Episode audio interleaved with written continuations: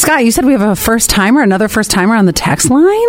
Actually, it's not. I was scrolling up. Not not quite a first timer, but it's been a couple minutes since they texted. Actually, like since June. Oh, okay. You're, you're new. You're new to us again, forty nine forty, and we're glad you're with us, hanging out. They said I was sick for a week. All tests were negative. They told me that there is a viral infection of the GI tract going around. Also, Oh my gosh, that makes so much sense for some of Zach's issues. the, the symptoms. Uh huh. That's some. Oh my gosh. Seventy-eight telling forty-five you. says, "Good everyone." You want to hear about some people who are on the naughty list? sure. This is the time of year to not get on the on the naughty list. But did you hear about the high school basketball player who got arrested for beating up his coach? well, uh, now how bad is that? Well, his coach, first of all, the, the player did some things on the court that are they're they're not supposed to happen on the court. He was he was harassing another player on the other team. So the, his coach did what he had to do. He benched him. So the student was so ticked that the coach benched him. Him and his brother waited outside of the school after the game and then jumped him. They ended up giving him head, neck, and face, oh, and arm injuries too Oh yeah, you're off the team at that point. uh, off the team, and he was arrested on assault charges and released on twenty three thousand dollars bond. The school is doing an, on- an ongoing investigation too, and the coach is reported to be recovering. Thank God. But by the way, that's awful. I know. Here's another one.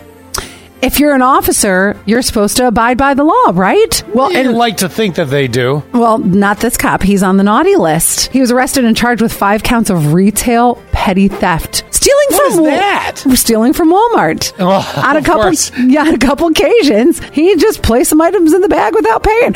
You can't even get away with this at that self checkout.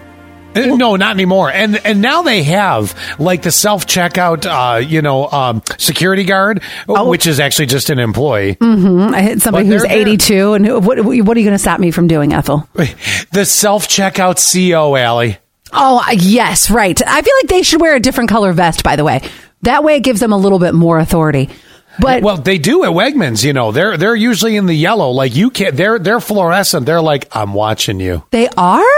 I Oh, haven't even I saw it noticed this. Mm-hmm. Oh, I haven't even noticed. I noticed that the, the the helping hands, if you will, they're the ones who usually wear the yellow so people don't hit them in the, the parking lot, which I've never seen. I you know, I think people get a little wild and I know we always talk about the differences of grocery stores.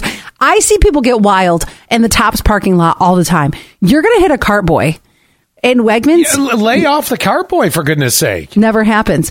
But anyway, the, the the officer, just so you know, besides making it on the naughty list, is that he was forced to resign from his position upon Good. arrest and emphasizes emphasized that he needed to be accountable for betraying the community's trust.